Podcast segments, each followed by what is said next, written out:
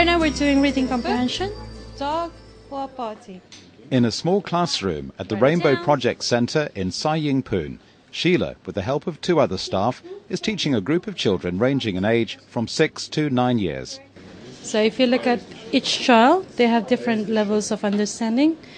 And some are able to do it on their own. Some are you really need to work on like one-to-one session. The Rainbow Project is a non-profit group that provides special education for autistic children. Director Keith Lee says it's important for an accurate assessment to be made by a psychologist before a child can be diagnosed as autistic. This, he says, is ideally done at the age of two and a half. But he said certain types of behaviour may suggest the need for professional assessment.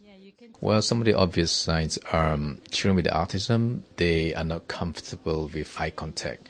So even if you call out the name of the child, the child may not respond to the calling of his name. Another area would be the difficulty in communication.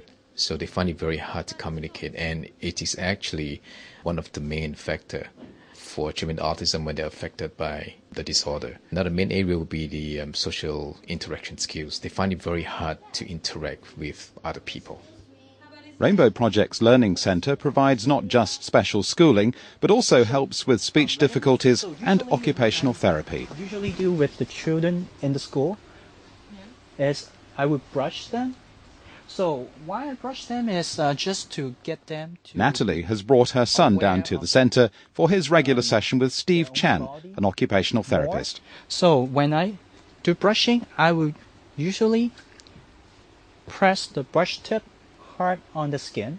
I didn't know anything about autism before before my son was diagnosed with autism. Information was only really available after the diagnosis and it's limited and it's pricey, extremely extremely pricey. It's an unknown world to you and people don't speak a lot about it and not very open with it because I guess people are ashamed. I don't know. No, it's it's a challenge in Hong Kong. Yeah. But the challenge is greater still for those on a low income. Keith Lee again.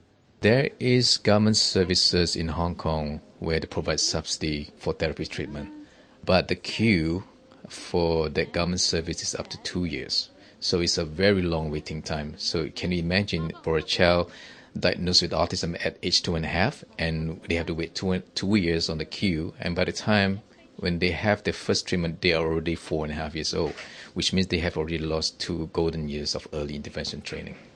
And this is something that Keith Lee hopes can be remedied by funds from this year's Operation Santa Claus. Meanwhile, back in the occupational therapy room, Natalie reflects on the choice that she made for her child. Well, my son is happy. The moment he stepped in that school, he stopped all his weird behavior, the flapping, uh, the uh, strange noises he would make. Just that didn't happen anymore. They stopped. He was comfortable.